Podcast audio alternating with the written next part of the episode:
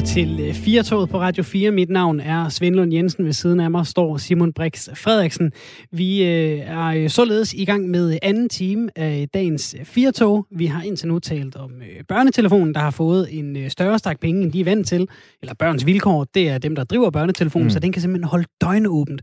Og det er godt for dem, fordi det er nogle gange i de der timer om natten, hvor de ellers har haft lukket mellem 2 og 7, tror jeg det var, mm. at nogle af de allermørkeste tanker kommer frem, eller at der er nogen, der har akut brug for hjælp. Så det er en, øh, det er en god nyhed øh, på de kanter, kan man sige. Og det er jo rart at øh, kunne øh, tale om sådan nogle ting. Spejderne har vi også talt med. Det jo, går nemlig fremad med medlemmerne, så det vælter på en måde ind med, øh, med gode historier. Det er der brug for i øh, sådan en tid. Ja, huha da. Lad os da få flere af den slags øh, gode historier. Og nogle mange af de gode historier kan du så åbenbart få ved at blive øh, spejder, fik vi i hvert fald at vide. Jeg, nu jeg aldrig spørge dig, har du været spejder?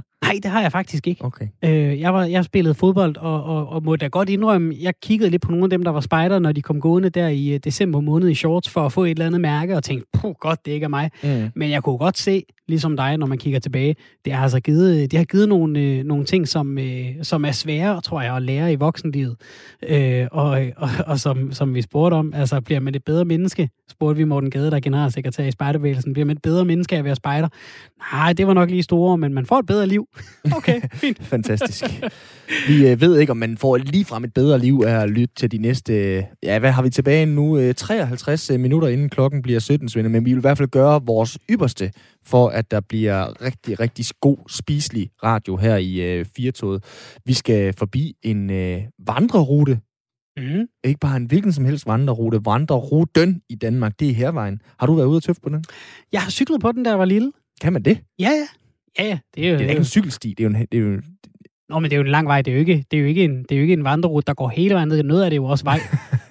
øhm, nej, vi, nej, vi har cyklet, eller så har vi cyklet langs i hvert fald, øh, som, øh, som sådan noget som otteårig, mm. hvor mine forældre, altså i hvert fald min mor har indrømmet øh, øh, senere, måske var det også lige optimistisk nok, vi trak en otteårig ud på at cykle det meste af, af hervejen. Der var nogle, nogle, nogle hårde dage, synes jeg. Men, Klog og øh, skade. Ja, jeg husker det som en god oplevelse, så måske var det den rigtige alder til, at man kan fortrænge det, det der er hårdt. Og nu skal den så bankes op i verdensklasse-niveau. Jeg, jeg er spændt på den snak, vi skal have med Per Bak Laversen, borgmester i Vesthimmerlands Kommune, fordi øh, der skal immer væk en chat til, før at den kan kæmpe med Caminoen, forestiller jeg mig.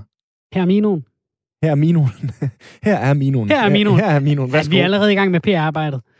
Det kan, vi, det kan vi jo sende en uh, faktura til uh, Per Bak Laversen for. Vi skal også have fat i uh, ja, en nyhed, der er så god, at den måske næsten... Det er sådan en, man skulle tro er for god til at være sand, mm. men så ikke er det alligevel. Nemlig noget af det, man kan se, hvis man graver lidt i regeringens infrastrukturplan, nemlig det, der skal på vejene i fremtiden her i Danmark. Det skal vi høre om lige om lidt.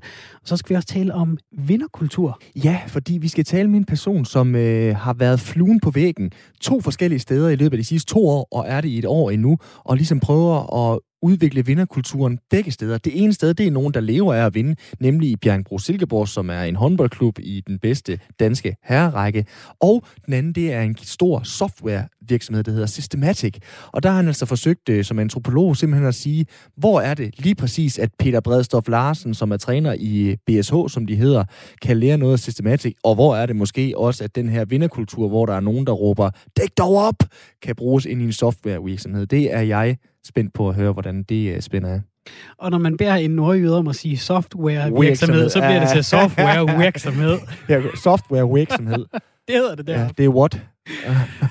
det kan jo være, det kan jo også være spændende så at prøve at snakke med ham om, kunne, øh, kunne man øh, koble et politisk parti på, ikke? Altså, mm. kan, fordi det er der om nogen, nogen, der gerne vil vinde hele tiden. Ja, time out. Ja.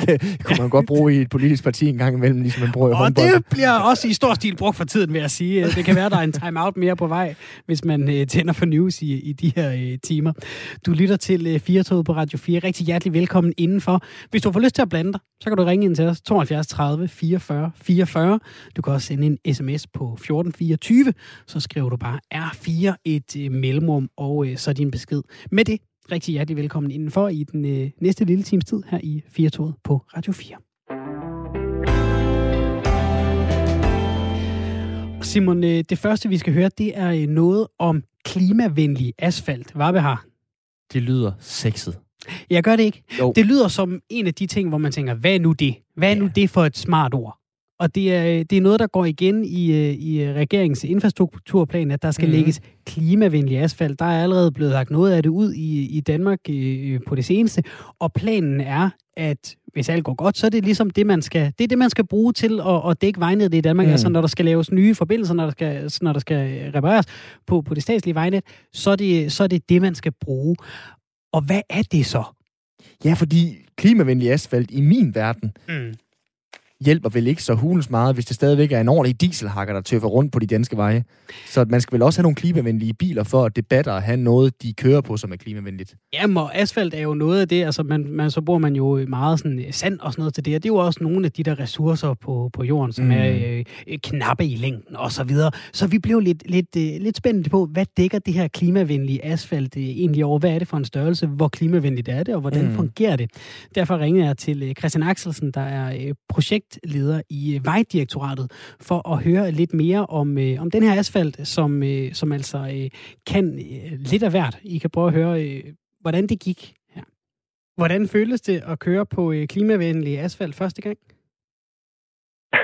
Ja, det, øh, det føles ganske fint, ligesom alle mulige andre nye øh, belægninger, øh, som Vejdirektoratet udlægger på, på statsvejene der tror jeg ikke, man vil mærke den, den store forskel, når man, når man kører fra A til B på, på klimavenlig asfalt. Men som en af dem, der har været med til at, at få det implementeret, var der så, altså gav det lige et ekstra, øh, øh et ekstra træk i speederfoden, eller i øjenkrogen, eller i hjertekammerne? Kunne du mærke det? Ikke på speederfoden, det må man ikke, men øh, der skal jo ikke nogen hemmelighed, at vi er meget stolte i Vejdirektoratet at have været med til at udvikle det her produkt til at reducere øh, CO2 i trafikken for Danmark, at den nu indgår øh, i, øh, i det politiske udspil, som den gør i dag. Det tager vi som skulderklap. Ja, og, og, og lad os øh, prøve at komme lidt ned i, hvad det er for en størrelse, fordi da jeg så den her øh, infrastrukturplan, så, så øh, kiggede jeg lige en ekstra gang, da der stod klimavenlig asfalt. Det skal kunne spare CO2. Prøv lige at forklare, hvordan det fungerer. Jamen, klimavenlig asfalt er en øh, type belægning, som, øh, som er udviklet øh, med det for øje at reducere CO2 fra trafikken. Og det gør den ved at, at reducere den rullemodstand, der er, der skal vi sige, når, når, når dæk møder vejen, når vi kører fra A til B.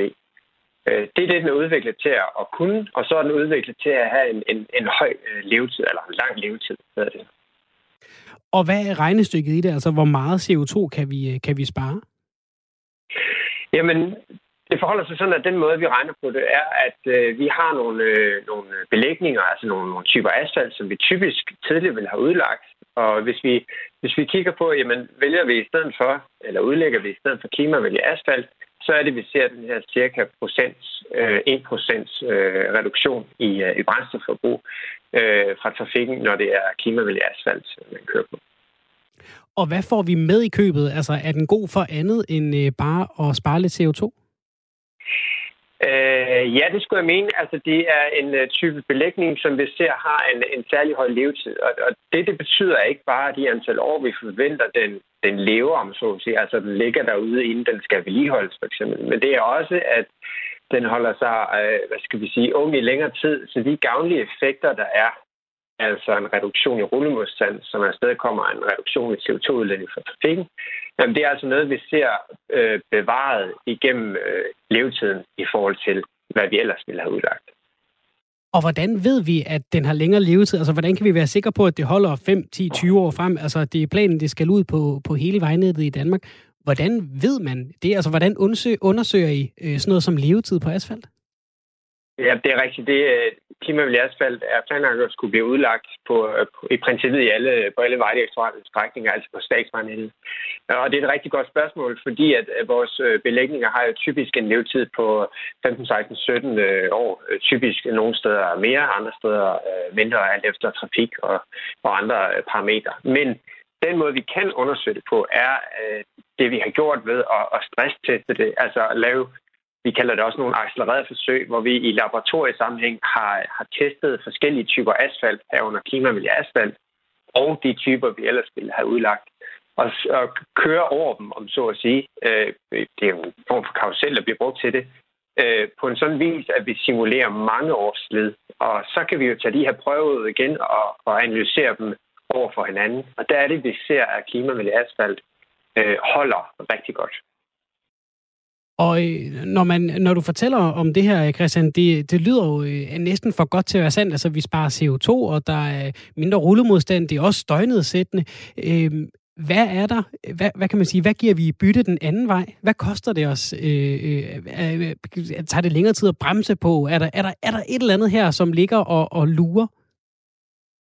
Øh, først og fremmest skal jeg gøre opmærksom på, at det her med, at vi udlægger en asfalt, som, øh, som kan noget mere end det asfalt har kunnet tidligere, er ikke noget, der sker på bekostning af en nedsat øh, sikkerhed. Altså det er ikke noget med, at det tager længere øh, distance at bremse, eller at det er dårligere i, i vort føre. Det har ikke noget med det at gøre. Det, det kan vi simpelthen ikke. Det må vi ikke jævnføre de vejregler, som er.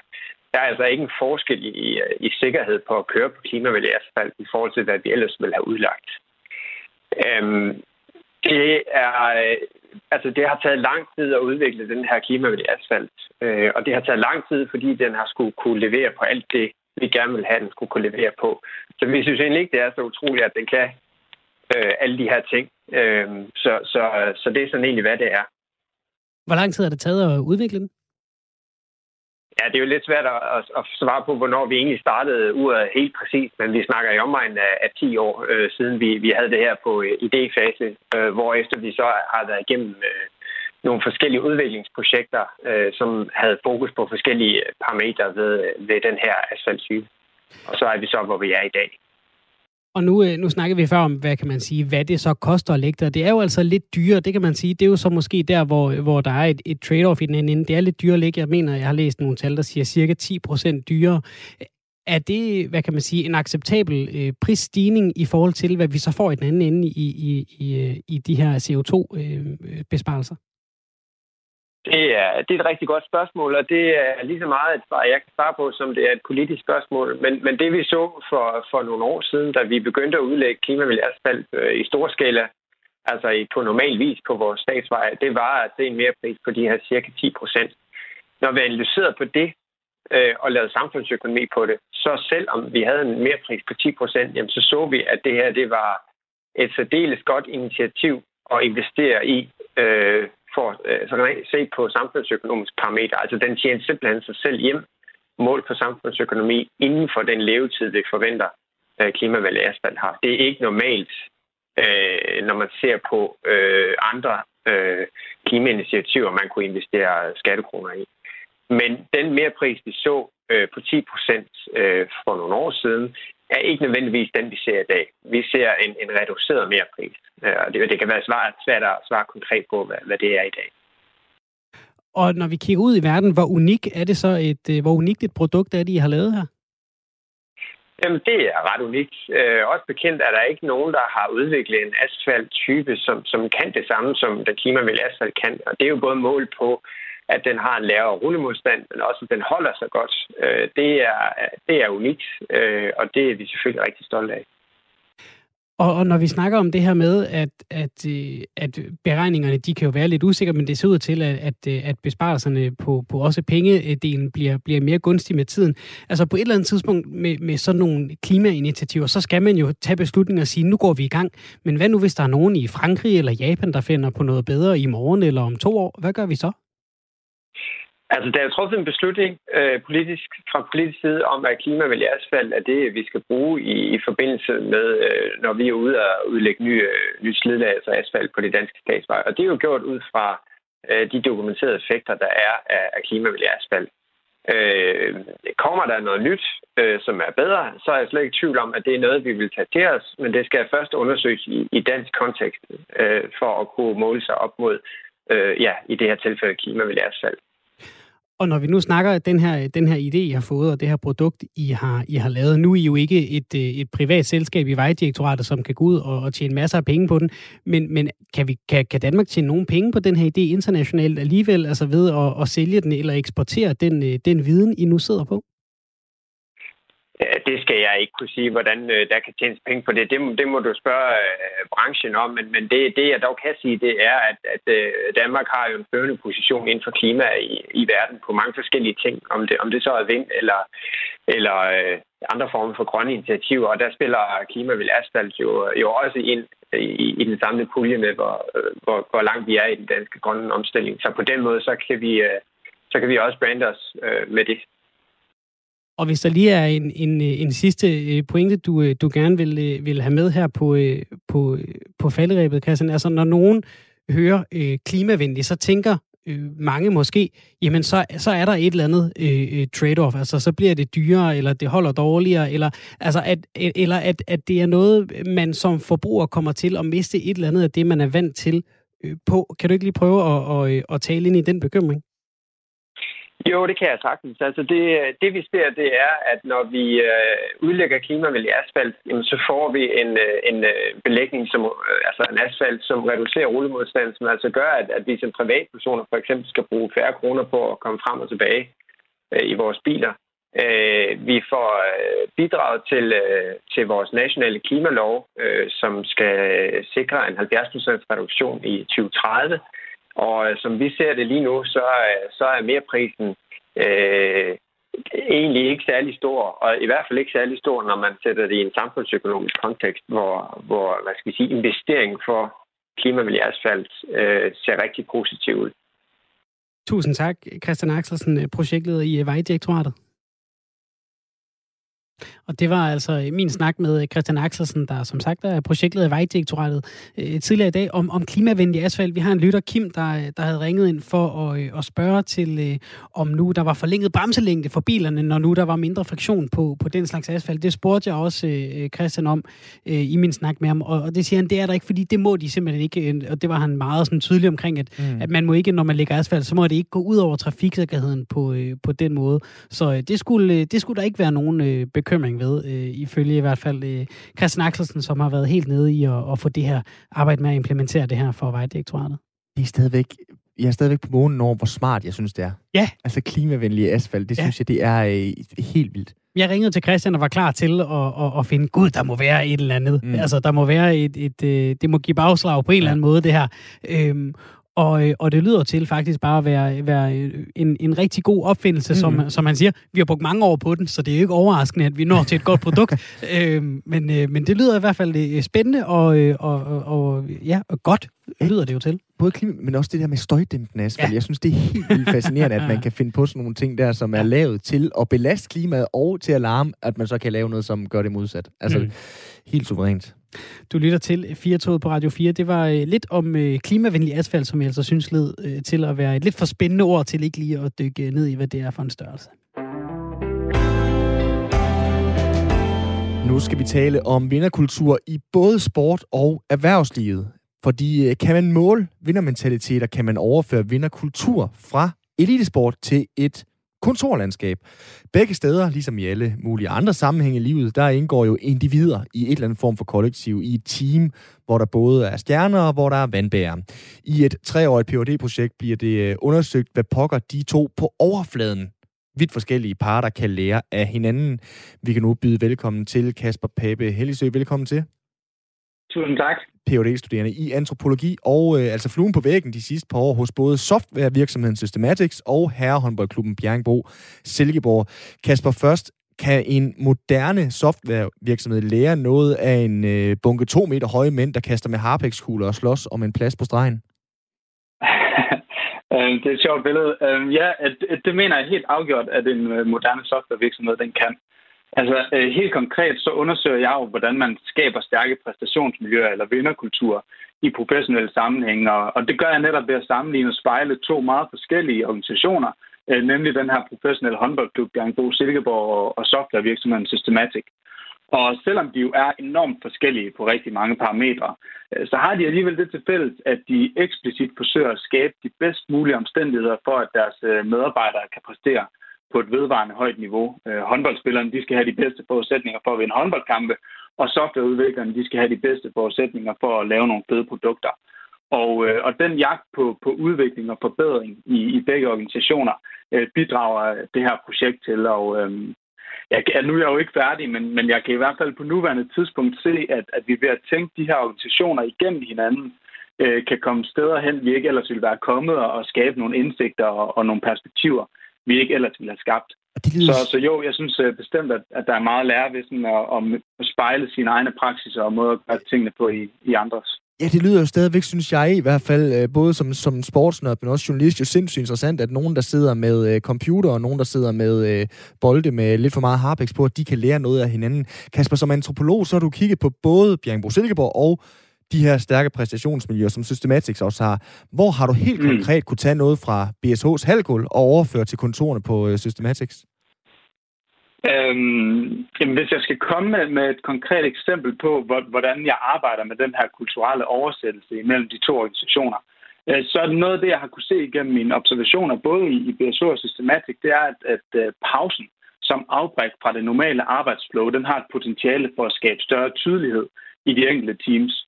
Og øh, i BSH, der er et af de klareste eksempler på sådan en pause, det er det, man i håndbolden kalder en timeout, som jo kort fortalt går ud på, at træneren kan trykke på en knap og skabe en pause i kampen, hvor han og holdet så har 60 sekunder til at snakke sammen, inden, øh, inden kampen starter igen. Så, så timeouten det er altså en mulighed for at stoppe op i kampens hede og tage temperaturen på, på teamets performance og eventuelt lave nogle justeringer, som sikrer, at man gør de rigtige ting i de rigtige situationer. Altså netop skabe noget tydelighed i forhold til den specifikke situation, man er i som team.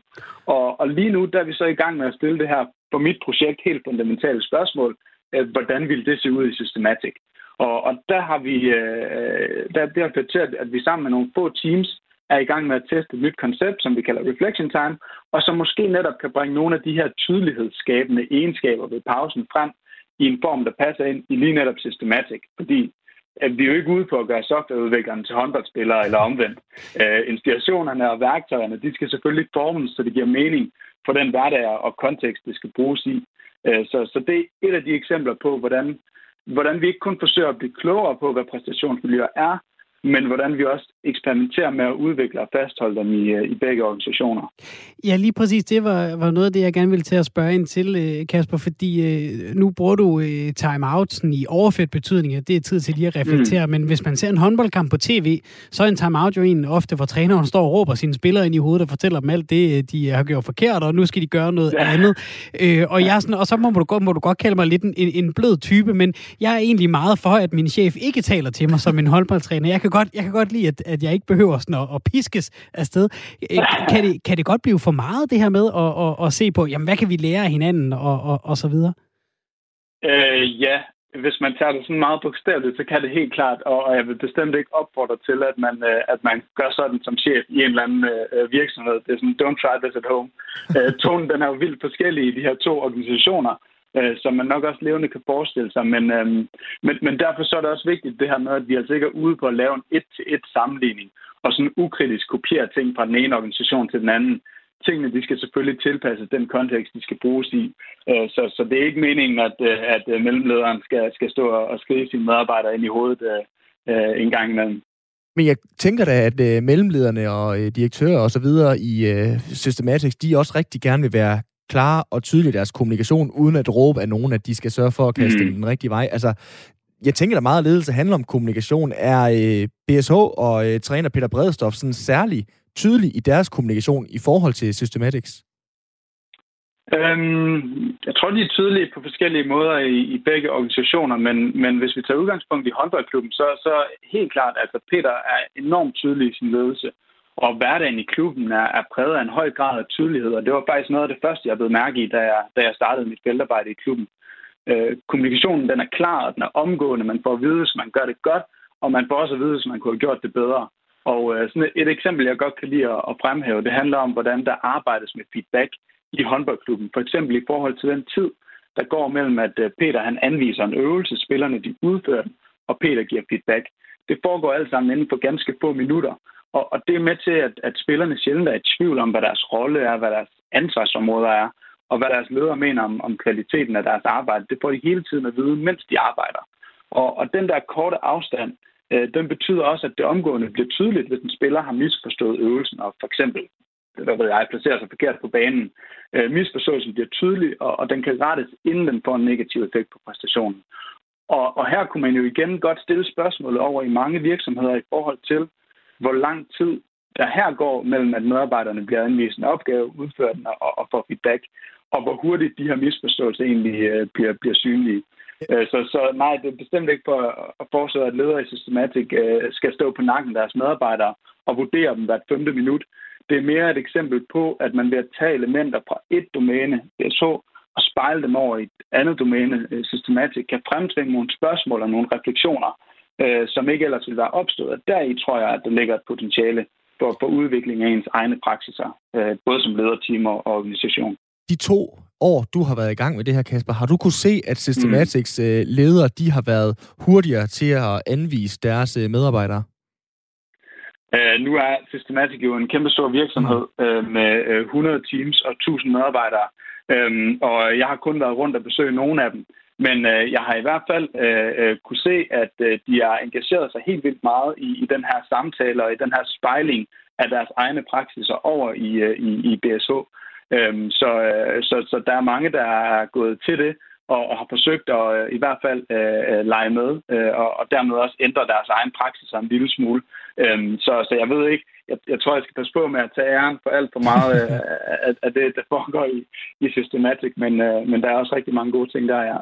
Hvad med så at give noget af æren for øh, Bjørn Bo Silkeborgs rimelig fine resultater i øjeblikket til Systematics? Øh, hvor meget har de kunne plukke fra dem? Og det, øh, det tror jeg også, jeg vil passe på med at give hverken du ved, Systematic eller, eller mig og projektet her æren for. Jeg tror, men, men altså, jeg tror i høj grad, at, at deres succes på banen også skyldes, at, at Peter Bredstorff og holdet konstant arbejder på at bringe deres dagligdag på finale-niveau, som de kalder det i klubben, både på og uden for banen. Og gennem det arbejde, der har de jo fået udviklet en kultur, der vinder. Det ser vi jo lige nu på, på, på håndboldbanen. Mm. Men det er også vigtigt at sige, tror jeg, at, at kultur, teamkultur, det er noget, man hele tiden skaber øh, hver evig eneste dag, og det er ikke noget, man, man sådan nogensinde bliver færdig med. Man når ikke et eller andet magisk slutpunkt, hvor man kan sige, nu er vores kultur, som vi gerne vil have den, så nu kan vi bare læne os tilbage. Øh, sådan fungerer det ikke, og det ved de heldigvis både i DSO og Systematic. Det er også derfor, at man går ind i et projekt som det her, Øhm, men altså, de er jo også bare sindssygt dygtige til at spille håndbold, så det, det er nok i virkeligheden ikke så overraskende, at det, ja, det går godt på banen. Det hjælper selvfølgelig også på det hele, når nu det er det, de rent ja. faktisk udfører. Altså, du bliver ved med at vende tilbage til det her team ord. Altså meget af det, du også har kigget på, det handler jo også om dynamikken mellem individet og holdet, altså team, som du også siger. Hvordan har du set, at de har fagnet meget, meget forskellige mennesker på et team, både i BSH og i Systematics? Øhm, jeg synes begge steder, at, at, at, at jeg kan se, at, at øh, man for eksempel som, som leder af et team er god til at anerkende, at, at folk ikke kun er teammedlemmer, men også individer med individuelle forudsætninger, som kræver individuelle hensyn. Øh, og, og jeg kan se ud af min studie, at, at rigtig gode teams, også af de teams, der netop formår at drage nytte af, af teammedlemmernes forskellighed og, og individuelle kompetencer i forhold til at opnå det fælles mål. Så, så i stedet for at forsøge at glatte ud og gøre ens, som man måske godt kan have en tendens til, når man snakker organisationskultur og teamkultur, hvor man gerne vil kunne svare ens på en eller anden udfordring, så tror jeg i højere grad, det handler om at udnytte den øh, flerstemmighed og diversitet, der er i langt de fleste teams. Jeg kan i hvert fald se indikationer på, at, at de teams, der lykkes rigtig godt, det er også de teams, som formår at forløse individets øh, fulde potentiale inden for fællesskabets rammer og, øh, og normer. Og Kasper, det kunne vi snakke øh, længere om det her, du og jeg. Vi må vente et års tid, indtil du er færdig med det her øh, Ph.D.-projekt. Tusind tak, fordi du var med her. Selv tak. Kasper Pape Hellisø, altså Ph.D.-studerende i antropologi ved Aarhus Universitet. Hervejen skal op i international særklasse. Det er målet for et øh, nyt samarbejde mellem 15 jyske kommuner, og det er 15 borgmestre, der er gået sammen om at lave øh, foreningen Udvikling Hervejen. Og hvad betyder det, at noget skal op i internationale særklasser. Hvordan gør man det? Det har vi nu øh, dig med til at øh, tale med os om. Per Bak borgmester i Vesthimmerlands Kommune og formand for den her nye forening. Velkommen til programmet. Tusind tak. Hervejen op i international særklasse. Hvad får den derop? Ja, for det første så gør det jo samarbejde mellem 15 kommuner, øhm, og så et meget stærkt samarbejde med Nordea-fonden. Fordi det, det handler jo om samarbejde og dernæst øh, funding til at kan få den opgraderet netop til international standard. Så det er det, som projektet øh, der handler om. Ja, kan vi komme det lidt nærmere? Hvad er det, I skal samarbejde om? Hvad er det for en opgradering, der skal til? Jo, men altså, vi har jo en, øh, en hervejsrute i dag, som jo øh, i et vist omfang bliver benyttet øh, af vandre, både fra, øh, af, af danske vandre, men også af udenlandske. Men det, der er interessant her, det er, om man kan få øh, opgraderet ruten til, til standarder, som det, man for eksempel kender fra Caminoen øh, i, i Spanien, hvor man har øh, en standardiseret skiltning for det første øh, på ruten. Der skal også være øh, en forventning om, at når man kommer til, til hervejen i fremtiden, så vil man kunne finde overnatning, man vil kunne finde øh, toiletter af, af god forhold med en vis frekvens, man vil kunne finde øh, øh, ja, madmuligheder osv., hvad der nu hører sig til øh, på en vandrerute. Og øh, det er den ene del af det, og så er der også den del, der hedder kvaliteten af selve den oplevelse, som er på, på vandringen. Altså den hervej, vi kender i dag, øh, er jo øh, en del steder belagt med asfalt, fordi at sådan har det jo været at der, hvor man for 400 år siden fandt ud af, at der var en god øh, hovedfærdselsåre, jamen det er jo også det, vi kender i dag. Øh, så derfor skal der også arbejdes med på no- nogle af strækningerne og få måske lagt ruten lidt om, således så man får en større naturoplevelse af vandringen. Så det er i bund og grund en øh, renovering af et gammelt hus, øh, vi kan spejle det her lidt i, eller hvad, Per? Jamen, jeg synes, det er faktisk et godt billede på det. Øhm, og, og et gammelt øh, øh, bevaringsværdigt hus, fordi det er, jo, det er jo det, det er. Altså, det er jo en kulturhistorie i Danmark øh, af rang. Nu har vi arbejdet øh, øh, med det i, øh, i cirka fem år. Det startede med nogle få kommuner, og nu har så opgaven jo været at prøve at få samtlige 15 kommuner til at støtte op omkring et sekretariat, som, øh, som de 15 kommuner i, i fællesskab øh, kommer til at stå bag. Og det er så ud fra det med de medarbejdere, som nu kommer her hen over sommeren forhåbentlig, øh, vi kommer til at, at, at få sat øh, øh, skub i det og få øh, gjort alvor af de her investeringer, som det jo er. Hvis vi skal blive i billedet med, med et gammelt hus, vi renoverer, Per, er det så ikke lidt at snyde på vægtskålen? Altså det her med at sige, nu, nu lader vi den lige slå et sving til et mere naturskønt område, når det nu er kulturarv, som jo har ligget der i mange hundrede år. Er det ikke lidt at, at sige, jamen der var ikke stuk i, i forvejen, så nu, er selv, nu limer vi lige en på selv? Jo, men altså man kan jo... Øh, det, det billede kan man jo selvfølgelig også godt finde frem. Det, som det handler om for mig, det er, at øh, i store, store strækninger af hervejen, den har en meget høj kvalitet, altså en kvalitet, hvor at man jo bevæger sig i det oprindelige landskab. Og, og de steder, hvor der så øh, er noget asfalt i dag, hvor man med, med fordel kunne... Øh, altså jeg har en strækning her i Vesthimmerlands Kommune, som jeg godt kunne tænke mig at få kigget lidt på. Det er for eksempel op fra Akersund broen, øh, hvor der er et øh, asfaltstykke ind mod Lykstør by, jamen altså, kunne man nu få lov til, og det handler det jo også om, for det kan også være, at der er nogle fredede arealer, hvor man ikke kan få lov til at, at, at anlægge stier i, men det, man kan komme tættere på Limfjorden, og så forlægger man øh, ruten øh, med måske 50-100 meter, det vil jeg godt kunne acceptere. Per, må jeg spørge dig, fordi nu nævner du, hvad du gerne vil have gjort, og jeg har set flere af pressemeddelelserne, blandt andet, hvad, hvad de siger nede i Åben Rå eller Viborg. Kan du blive nervøs for den med for mange kokke for der maden? Fordi når 15 borgmestre skal blive enige om noget, øh, der, der påvirker alle sammens kommuner, kan I så godt tænke på fællesskabet alle sammen, og ikke hvad der lige er bedst for jeres egen kommune, og hvad I tænker om, hvad I kunne gøre øh, ved hervejen hos jer? Jamen, det vil jeg gøre mit til. Altså, det er klart, at øh, det her det er et fælles projekt, og hvad der gavner Åben Rå Kommune øh, med, med grænsen ned til Tyskland, det kommer også til at gavne øh, øh, Jørgen Kommune i nord, fordi at vi ser det som en sammenhæng. Altså, når vi skal ud og, øh, med, med markedsføring af det her, så markedsfører vi jo hele ruten under et. Og så er det jo naturligt, hvis at der er nogle steder på ruten, som måske øh, er mere interessante end andre. Det kan have noget at gøre med den, det landskab, som findes, eller, eller andre ting. Og det øh, er jo frit for øh, den, der vandrer og beslutter sig for det. Men vi går ind i det her i et fællesskab, og, øh, men det er klart, der vil blive mulighed for, at man sætter sit øh, lokale præg på det. Øh, fordi øh, det er jo sådan, at Nordea-fonden går jo ind i det, øh, men ikke med fuld finansiering. Der skal også være medfinansiering fra kommunerne. Så øh, det skal der nok blive administreret øh, godt omkring. Men Per, handler det her ikke bare om, at der bliver proppet en masse markedsføringskroner ned i det her øh, projekt? Altså, nu kender jeg jo lidt til os Vesthimmerland, hvor du sidder som øh, borgmester, som jo er en fantastisk smuk øh, kommune, især hvis du bevæger dig langs øh, Limfjorden i kommunen. I har jo selv Himmerlandstien mellem Lykstør og Års. Handler det ikke bare om, at der kommer nogle øh, ting, der popper op på Facebook, der siger, gå lige en tur langs øh, hervejen? Fordi det er jo natur. Hvorfor skal der gøres noget ved det? Nå, men altså, vi kommer jo ikke til at pille ved naturen på den måde. Det, det jo handler om, det er, og det, det ved jeg, at vi mangler nogle, nogle steder, også i Vesthimmerland, det er jo for eksempel noget overnatning. Hvis man nu kommer vandrende fra Viborg, for eksempel op i Vesthimmerland, det første, man møder, det er jo Ålestrup. Der er der nogle muligheder der. Vi har også i Testrup, som jo også er et forhistorisk, øh, eller et historisk sted, øh, som vi også vil komme til at udvikle på. Men vi bliver nødt til at have nogle steder, hvor man kan regne med, at man kommer ind og får et måltid mad. Man skal også være sikker på, at man kan komme på toilettet nogle steder. Og det kommer vi til at mangle. Jeg kan også nævne en, en by som Hornum, øh, hvor der er en gammel stationsbygning, hvor kommunen allerede nu øh, er i færd med at prøve at se på, hvordan kan vi indrette det til vandrehjemslignende forhold. Der går hervejen lige forbi. Og sådan ved jeg også, at i andre kommuner, man har allerede nu nogle projekter, øh, som man, øh, man har sat ord på, hvordan man vil prøve at skabe nogle muligheder langs øh, hervejen. Og det er jo sådan, at øh, det her det er jo ikke noget, som kommunerne skal drive.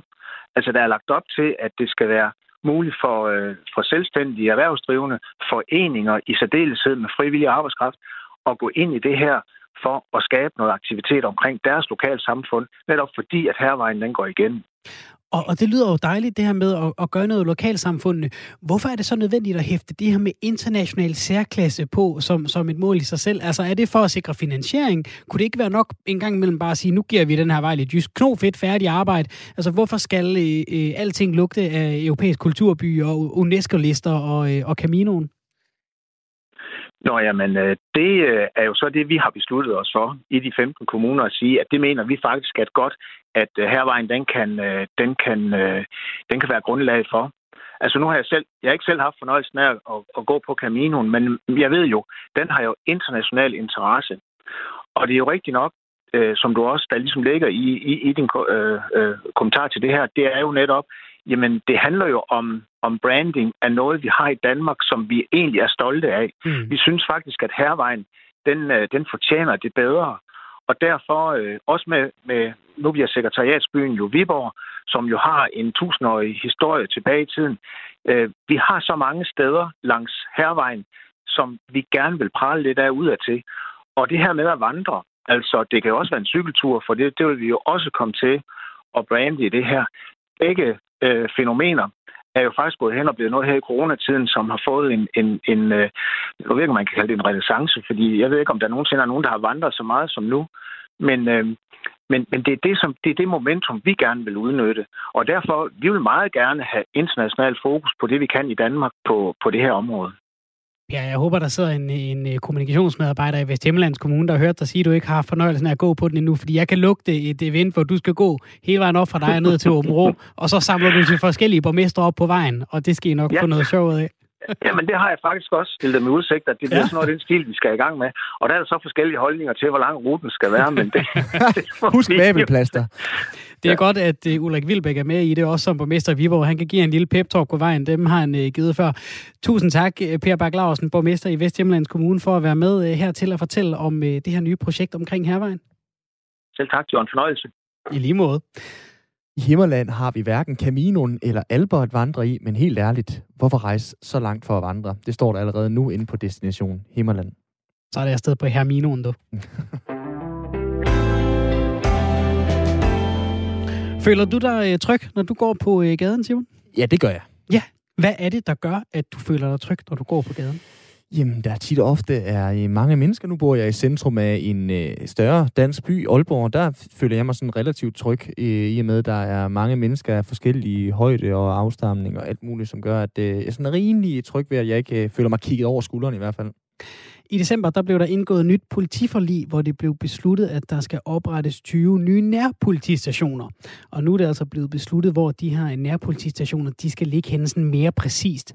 Allerede inden for livet, der blev der øh, øh, indgået, øh, allerede inden for livet blev indgået, der udtrykt 11 ud af 12 politiformænd, det var altså en del, at de var skeptiske i forhold til effekten af nærpolitistationer. De mente dengang, at øh, pengene kunne bruges bedre andre steder. Og en af de 11, det er øh, dig, Lars Jensen, formand formand for Nordsjællands Politiforening. Velkommen til programmet. Tak skal du have. Du har som sagt tidligere været øh, skeptisk i forhold til effekten af de her nærpolitistationer. Nu er det så blevet besluttet, at to af dem skal ligge i dit område, Gribskov og Fredensborg. Hvilken effekt tror du, de øh, to stationer får? Jamen sådan helt overordnet, så er jeg jo enig i, at politiet de, de skal i gang med at styrke det her borgernære øh, politiarbejde, som vi igennem de sidste ja, 10 år måske, øh, hvor vi har centraliseret og fjernet os mere og mere fra borgerne, så har vi behov for at, at igen at, at styrke det borgernære. Jamen, og er det, det er noget, kritikken går på? Fordi øh, noget af det, som bliver fremhævet som gode effekter ved det her, det er jo, at det er de samme betjente, der er i lokalområdet øh, dag ud af dagen, og på den måde skaber relationer til, til borgerne. Så lugter det her lidt af, at man siger, så, nu har I en nærpolitistation, og derfor har I også et nærpoliti. Altså, er det, er det, er det fordi, man prøver at lave et quick fix på noget, der ikke er et quick fix til? Den, den tanke kan man jo hurtigt få. Altså, det, det der er jo mig ved, ved det her forlig, det er jo, at man ikke har inddraget den politifaglighed i, i forhold til øh, politistationernes beliggenhed. Øh, I og med, at vi, vi, vi låser os fast på nogle, nogle to kommuner i, i min politikreds, og så er det ligesom det, at, at der skal udøves nærpolitiarbejde i forhold til de i hvert fald to nærpolitistationer. Man er begrænset inden for den kommune, hvor, hvor, hvor stationerne bliver, bliver, bliver lagt.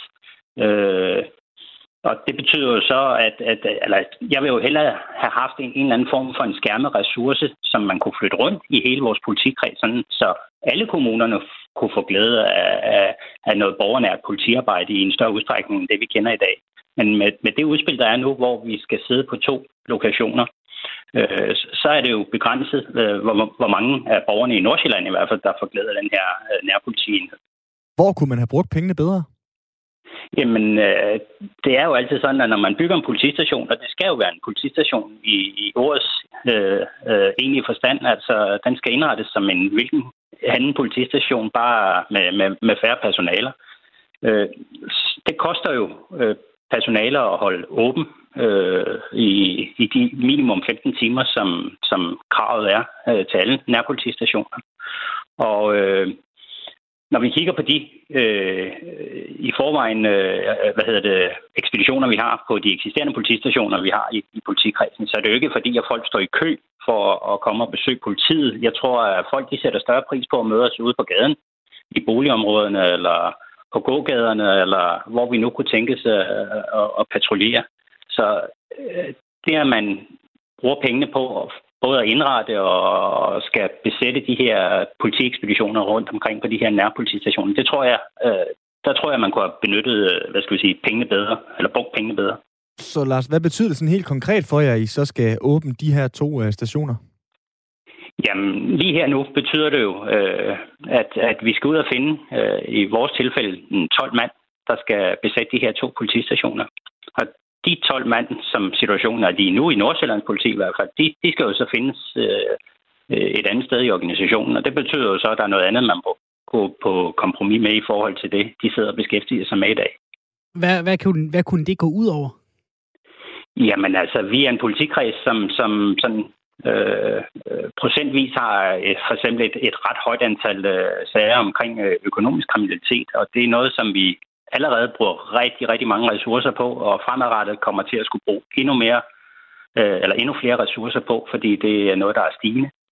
Øh, så, så man kan jo godt frygte, jeg siger ikke, det er det, der kommer til at ske, men man kan jo frygte, at der er nogle sagskategorier, der kommer til at måske at, at samle støv øh, i forhold til, til, hvad de ellers ville have gjort, øh, nu når man skal bruge ekstra personale på, på en ny opgave. Men det er selvfølgelig også træls for, øh, for dig og for, øh, for jer i Nordsjællands politiforening, at I, at I på den måde kan miste øh, 12 mand i den her sammenhæng. Men jeg tænker, for herre fru Jensen i øh, Gribskov, er de vel fint tilpas med, at de nu får en mere synlig politikreds? Ja, det, det er jeg også overbevist om, og det ved jeg også, at de borgmester, som, som øh, har fået en nærpolitistation, de glæder sig der på deres borgers vegne, og det kan jeg da sagtens godt forstå. Øh, spørgsmålet er bare, om man kunne have brugt ressourcen bedre Blandt andet ved måske ikke at have, have, have en decideret politistation stående et eller andet sted i politikreds, men måske have haft en skærmet ressource, en nærpolitiressource, som man kunne have brugt efter et politifagligt skøn rundt omkring i hele politikredsen, og dermed øh, have været til gavn for, for flere borgere i, i Nordsjælland. Du skal have tusind tak øh, for at være med her, Lars Jensen, formand i Nordsjællands Politiforening. Tak skal du have. Til at uh, tale om det her nye politiforlig, så kan vi jo sige, Simon, at herre Jensen, de skal så håbe på, at de ikke får besvaret sådan et Nigeria-brev, fordi uh, så er der måske ikke så mange uh, politibetjente til at klare den økonomiske kriminalitet i politikredsen, selvom de altså sidder nede på nærstationen og er dejligt tilgængelige. Hvordan er det, Svende? 1, 2, vi, er vi, hvad bølge er vi i i Danmark nu? Vi prøver vel at undgå tredje bølge, ja, er det ikke sådan?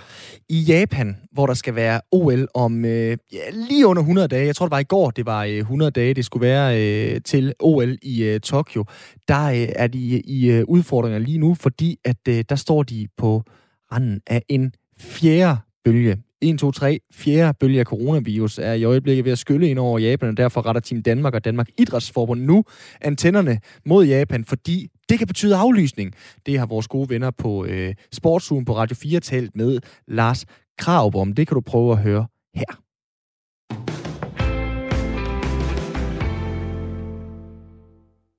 Og så er der netop kommet et uh, telegram, inden vi gik i studiet her, der fortæller, at en ny coronabølge, det er den fjerde bølge i Japan, i Tokyo, altså risikerer at kunne komme i vejen for OL i, øh, i Tokyo. Det er en politiker, der hedder Toshiro Nikai, og han er ikke hvem som helst, fordi han er viseleder i regeringspartiet, som er ude og sige, at vi er nødt til at træffe en øh, beslutning øh, meget snart, og vi er nødt til at udløse, aflyse uden tøven. Og det er jo altså et voldsomt udtryk. Vi er nødt til at aflyse uden tøven, hvis det ikke længere er muligt. Det siger Toshiro Nakai. Det siger han øh, til tv-stationen TBS, øh, ifølge nyhedsbyrået Reuters. Og det er en øh, ganske alvorlig udmelding her, Lars Kraup. Du er bestyrelsesformand i, i Team Danmark og er jo selv politiker. Øh, man får næppe lov at komme med sådan en melding i Japan, med mindre det et eller andet sted er sanktioneret i systemet. Ja, øh, det lyder som en voldsom melding. Jeg skulle ikke øh, lige gøre mig til stor ekspert i, i, øh, i strukturerne i japansk øh, politik, men, men det er jo rigtigt nok, at, at, øh, at det er sådan nogle meldinger, der, der i hvert fald kan skabe noget uro. Øh, i, jeg tror, det var i går. Vi havde 100 dage øh, frem til, at, at OL øh, begynder, og, og, og det, der sådan for mig at se er helt vildt vigtigt lige nu, øh, det er at være på atleternes side, og, og udover at sørge for, for sikkerhed og tryghed, så også lige skabe ro om dem nu. Det er, øh, de er gået ind i, kan man sige, den boble, øh, hvor de forbereder sig til OL, og hvor de skal præstere det ypperste, øh, de måske nogensinde har præsteret sportsligt i deres liv. Og derfor har de egentlig brug for ro. Så, så, øh, så det, vi gør fra Team Danmarks side, det er, at vi opfordrer til at holde snuden i sporet hos atleterne, og så, øh, og så fortsætte sin forberedelse, og så øh, lytter vi selvfølgelig til IOC, og der må man jo sige, at derfra er der jo stadigvæk klare meldinger om, at, at OL øh, gennemføres. Lars Graup, det her det er så nyt, så det det var i hvert fald mit indtryk, det var nærmest mig, der fortalte dig, at, øh, at telegrammet overhovedet var kommet. Hvad gør du? Hvad gør I nu? Ringer I til Japan og siger, hvad foregår der, eller hvad gør I egentlig? Ja, det var dig, der fortalte mig, at telegrammet øh, kommer. Det er ikke ret meget mere end 10 minutter siden, så, så, så det er også så nyt for mig. Øh, bare lige for, for det på det rene. Øh, øh det vi gør, øh, det er selvfølgelig igen at rette antennerne øh, mod, øh, sammen med Danmarks Idrætsforbund øh, og Team Danmark sammen, og rette antennerne øh, mod IOC, og, og, og øh, det, de jo kommer med dernede fra indtil videre, det er, at OL øh, gennemføres. Vi har jo i forvejen de sidste par uger øh, planlagt efter meget stramme øh, coronaprotokoller, og det tror jeg er fornuftigt. Altså, der er stort set ikke nogen, der kan komme med. Det er faktisk sådan, at hvis en atlet skal have øh, kan dårligt nok få, få, få det nødvendige fysioterapi og sådan noget rundt om sig med. Så det er meget begrænset, hvor mange der kan komme med, og vi sidder i forvejen og planlægger øh, efter øh, sådan en meget smal organisation, der skal med øh, atleterne. Øh, og, og det planlægger vi uændret øh, videre ud fra. Øh, budskabet for os, som jo altid er på atleternes side, det er, at, øh, at de skal forberede sig uændret og holde snuden i sporet. Og, øh, og, så, og så kigger vi selvfølgelig øh, ekstra meget ned mod IOC og siger, at skulle der komme skiftende meldinger, så må det komme derfra. Øh, øh indtil videre, der fortsætter vi planlægningen og forventer, at OL gennemføres. Lars Kraup, nu, nu stiller jeg dig et spørgsmål, som, øh, som jeg ved, hvad du vil svare på. Du vil sige, jamen jeg, jeg, jeg spekulerer ikke, og nu gør vi, som vi har sagt, vi holder næsen i sporet og ser, hvad der sker. Men så spørger jeg dig sådan mm-hmm. mere, hvad, hvad sagde din mavefornemmelse til dig? Hvordan, når der kommer sådan en melding, Lars Kraup, hvad er så det første, du tænker? Ja, det første, jeg tænker, øh, det er, at det er ikke godt nyt, og det næste, jeg tænker lige bagefter, det er, at nu er det altså rigtig vigtigt, at vi lige bygger hegn rundt om atleterne, så de ikke mister deres fokus. Altså, det er atleter, det er danske atleter, det er verdensatleter, som, som øh, har brugt mere end halvdelen af deres liv måske på eliteidræt og skal, skal om 100 dage til Tokyo for at præstere det måske ypperste, de nogensinde har skulle præstere i deres liv. Øh, de har brug for ro lige nu, øh, og det er det, vi må, må, må prøve at fokusere på, og så øh, hvis der så skal komme andre meldinger fra Tokyo og fra IOC, øh, Øh, det, det kan jeg tvivle på, der gør. Øh, men hvis der gør, så, øh, øh, så må vi tage den derfra. Men, men vores budskab til atleterne, det er, at vi passer på jer så godt vi kan, øh, og, og øh, holde snuden i sporet. Hvad er din øh, vurdering af, om der rent faktisk er en åbningsceremoni om 99 dage? Jamen, den er egentlig øh, god. Jeg tror på, at der bliver gennemført et OL, men det bliver også et, et, et, et, et mærkeligt OL, for det bliver et OL uden tilskuere, og det bliver et OL øh, også med, med, med færre øh, repræsentanter fra, fra de forskellige øh, forbund til at bakke op om, om atleterne. Det bliver også et, øh, et, et OL, hvor, hvor atleterne øh, jo ikke kan være i den såkaldte OL-by, hvor alle atleter normalvis bor sammen, medmindre de er øh, i konkurrence.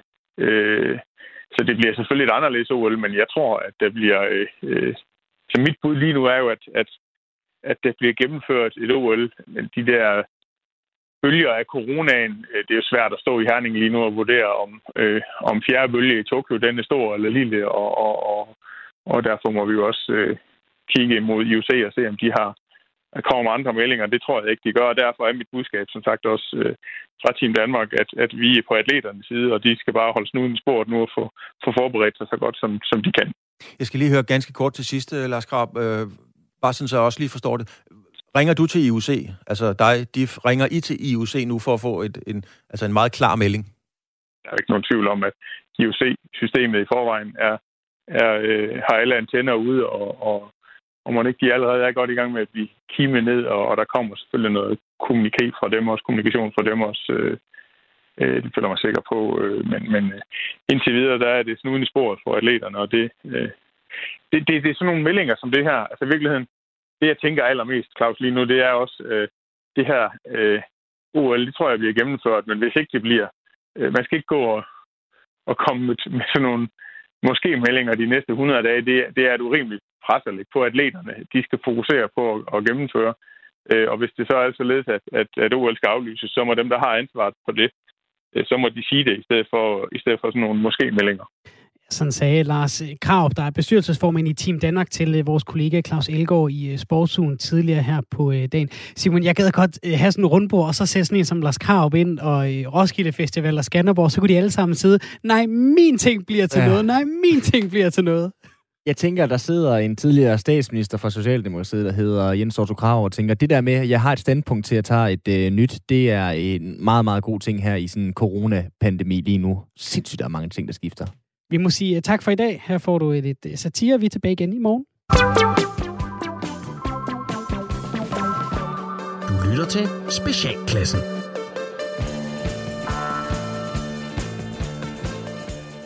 Velkommen til Dyrebrevkassen. I dag der har jeg fået et brev fra en pingvin, som kalder sig Den Fortvivlede, og han skriver. Kære dyrebrevkasse, jeg er en helt almindelig pingvin, som indtil for nylig levede et helt almindelig tilværelse. Men i sidste måned, der fortalte mine forældre mig, at de slet ikke er mine biologiske forældre. De fortalte mig, at dengang jeg var et æg, der blev vores isflag angrebet af en spækhugger. Mange pingviner døde under angrebet, og da spækhuggeren endelig forsvandt, så var hele vores koloni et stort kaos. Fortumlede pingviner gik omkring for at finde deres æg og overlevende artsfælder. Og ja, mine biologiske forældre var så nogle af dem, der omkom. Det var det, mine forældre de fortalte, og jeg var naturligvis chokeret. Men i ugerne efter, der var der noget af det, mine forældre de havde sagt, så blev vi med at tumle rundt ind i mit baghoved. Fordi hvis kolonien det blev angrebet dengang, hvorfor var der så ingen, der havde talt om det? Og hvorfor hører vi ikke om det i skolen? Og hvorfor står der intet om det i aviserne, der ligger nede på bibliotekets arkiv?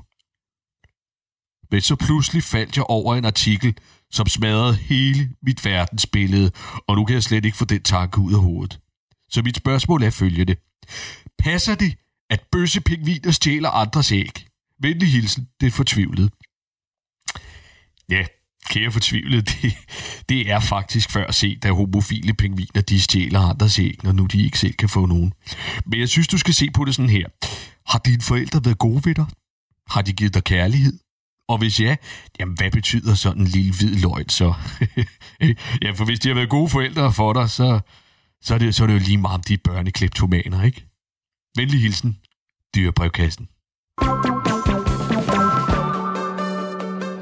Ja, det var et lille kig ind i, hvad de går og med i øh, specialklassen. Så havde vi lige øh, 20 sekunder mere til at sige farvel endnu en gang. Men du skal da endelig blive hængende til øh, Stream and Chill her på kanalen, hvor vores gode kollega William Eising er klar til at give nok en anbefaling, eller det modsatte. Lad os håbe på en anbefaling, ellers så har han slæbt sig igennem noget kedeligt at se på.